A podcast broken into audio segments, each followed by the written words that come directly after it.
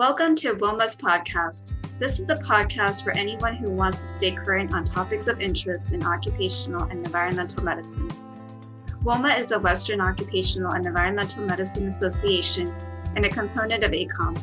We have designed these WOMA podcasts to be a tool and a benefit for WOMA members, as well as anyone interested in learning more about worker and environmental health.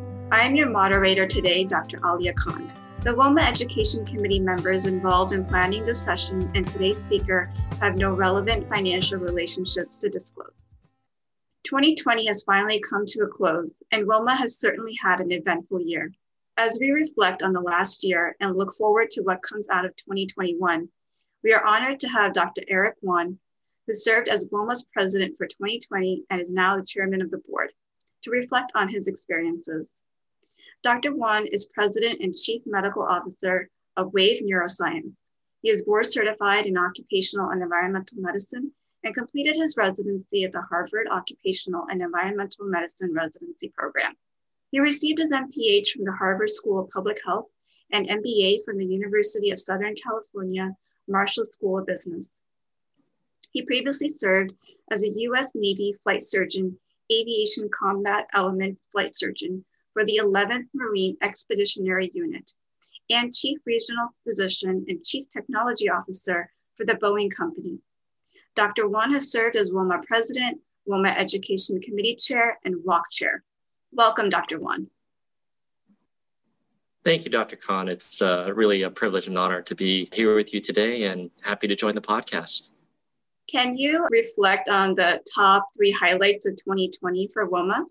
Sure. Well, first, it's uh, really just an amazing privilege and honor to uh, have served as president for WOMA. This is a really tight community. I have a lot of close friends within the organization. And so this year, in many ways, kept my sanity in, in really what was a challenging year. So the connectedness and, and the family culture of WOMA really stood out to me in, in this time more than most as uh, really valuable uh, features of the organization. I, I can assure everyone that uh, I gained back far more than I gave in this role. And uh, it was really an interesting year in so many ways, and that uh, I don't think any of us really could have predicted. But in terms of the top highlights, obviously, front and center is the global pandemic. We're, we're still uh, undergoing through all of that, and we're in the midst of uh, probably, hopefully, the peak of the surge uh, here in Southern California but it's challenged us in so many different ways, personally, professionally, within our communities. And uh, it's, it's been a steep learning curve. And I think so many of us are, are in the middle of it right now. So obviously, this would be uh, the top highlight. Secondary to that, I would say the public health crisis. This has really highlighted maybe the underbelly of a lot of public health issues that have been well researched, but perhaps not quite so uh, publicly oriented in terms of the challenges from a diversity, equity, and inclusion perspective. And, uh, you know, I'll share uh, more in a bit, but I spent a, a month volunteering at, in some of the hospitals and centers in New York, and really some of the racial disparities there were highlighted in a way that I was not anticipating. Uh, so the public health, you know, overlay to this pandemic was certainly, uh, I think, one of the issues to be highlighted in 2020. And then third, closer to WOMA specifically, we had a transition with our association management company. Uh, we went from Holland Parlet to Group Concepts, and that was a significant highlight for the organization. And so uh, I would say that would round out our, our top three highlights for the year. Yes, what an eventful year to say the least.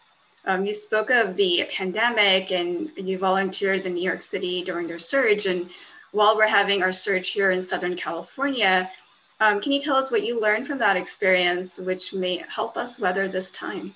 Sure. You know, it's it's it's such a different time now. Just when I'm reflecting back to the New York experience, really the pandemic in the U.S. was isolated to to this one really epicenter in, in New York City. And so there seemed to be more of an, an impetus, uh, and I, I, was willing to travel to join that initiative. And we knew so much less uh, about the virus at that time. It was really a big unknown. We learned from the experience in Asia and Europe, and it finally made its way to the shores of the US we are dealing with a lot of fear at that time, just in not knowing in great scientific detail how is this transmitted, what should the ventilator settings be, how do we triage patients. During my time there, we were realizing, for example, that oxygen saturations, people were dropping to below 80% and, and very comfortable you know, in in their breathing. So, you know, there were some anomalies that we were sorting out, and that I think really uh, made the experience fairly unique. Also, seeing a city, a very proud city, in quarantine, to be able to walk the streets of New York and uh, really not see a soul, made that such a unique experience. But what I shared to the group now, you know, really the rallying cry in New York and reflecting back again that you know they would have these standing ovations. You'd be walking into the hospital and the whole city uh, would echo with cheers because you know we were all sort of uh, walking this journey together.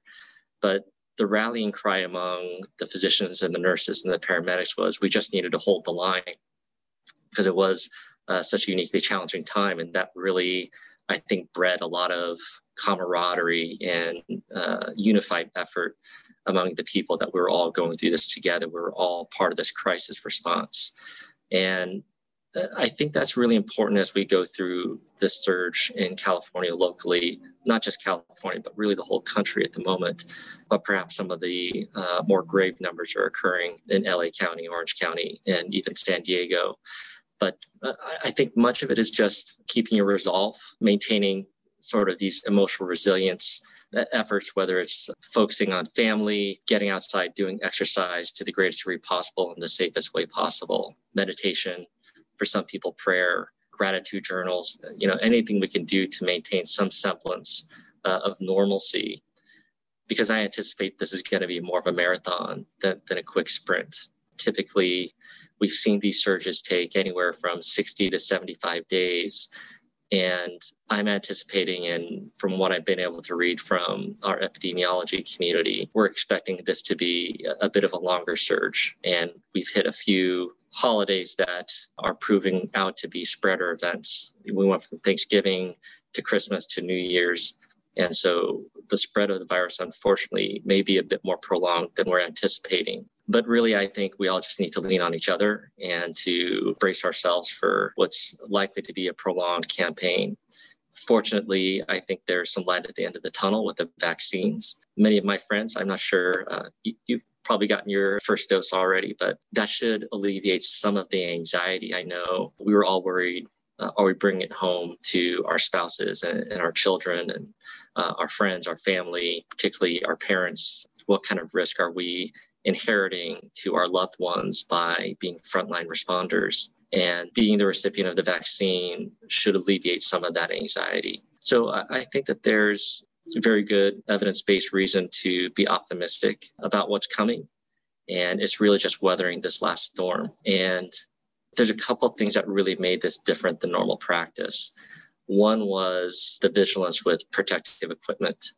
And in the hospitals, at least in the units, uh, donning and doffing the PPE was was really an arduous task because we were gowning up. You wore face shields, goggles, respirator, and we were coached that at least 80% of the physician transmission, the, the physicians who were getting infected with the virus, it was happening during the doffing period when you're actually degowning and degloving.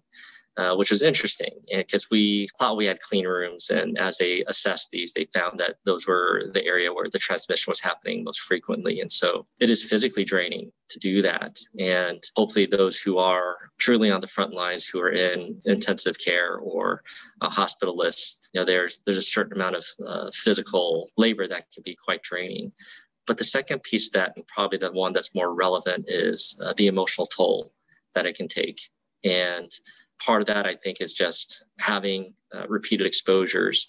But you know, the the mortality that we're seeing is something that may not be as common uh, as we observe in our daily practices in occupational medicine. Part of my work in the hospital, I was going to nursing homes a couple days a week. And you see these stories about the elderly passing away and their family not being able to be there by their bedside. You know, these are kind of soul crushing events to see that and to bear witness to it. And this is part of our profession. It's um, I think, part of our sacred privilege to be there in those moments and to be able to try to provide comfort uh, in those times. But I think as providers, inevitably that does take a toll. And so for anyone who is going through that, I would urge them to not suffer alone, be open to talking uh, about it to your loved ones. And even for myself, I know that's something that was largely internalized until I came back home and was able to speak to my wife, who was amazing through all of this. But whatever coping mechanisms people have, I think you really need to lean on those because this will be, I think, an unusual, uh, it has been an unusual time, and I anticipate that it will continue to be. And thank you so much for your service in New York. And I couldn't agree more with your messaging on leaning on each other and, and coming together on this crisis. Now that you've ended your term as WOMA president and have taken on the position of the chairman of the board, what are your hopes for 2021? Yeah, you know, I think that my hopes are probably similar to everyone else's in the sense that, you know, with great adversity comes great opportunity for success. And arguably, 2021 could be a historic year for a public health victory if, if we have a successful vaccine campaign and we're able to immunize both our frontline responders and senior citizens, really our most vulnerable populations. You know, this would be a tremendously successful year. And I think we're off to a little bit of a tricky start. Um, I know the distribution of the vaccine hasn't been ideal. You know, things that are of this scale typically are not completely flawlessly executed. So I think we have to allow for some grace and for some time for this to really take hold. Uh, so ultimately, I think the great hope is for a period of healing to begin. Uh, physically, emotionally, spiritually, I think the country needs to begin a healing process you know the connectedness that we are used to in our daily lives has largely been taken away and you know we think about just a year ago gathering with friends being able to hug our loved ones and, and our and our colleagues uh, even our neighbors celebrating good times, being able to grab coffee with a friend or going to get a meal at a nice restaurant. These are sort of celebrations that we've not been allowed for, for some period of time. And so hopefully in 2021, all of that will change. I think for a WOMA perspective, Scott uh, Krasner, uh, with uh, his leadership, has, has called this a year of recommitment. And uh, I think it was brilliantly well done. And I think as the year unfolds, we'll start to see some of that plan play out. But he's going to do a phenomenal job. I'm uh, really honored to be part of the team with him. And God willing, I'm knocking on wood when I say this, I think 2021 could be uh, a really great year. And uh, although we may not be able to see it at this moment in the first week of January, I think there's nowhere to go but up. Thank you. On behalf of the WOMA Education Committee, the WOMA Board of Directors, and myself, I want to sincerely thank our speaker, Dr. Eric Won. We have bid goodbye to 2020 and are excited to see what WOMA has in store for us in 2021. We want to also thank everyone for listening. If you enjoyed this podcast, we would like to invite you to explore more of our episodes.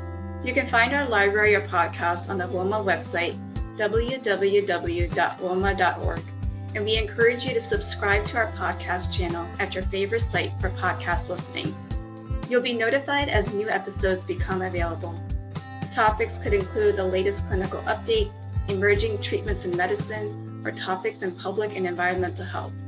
Stay tuned and don't miss out. Until next time, be well.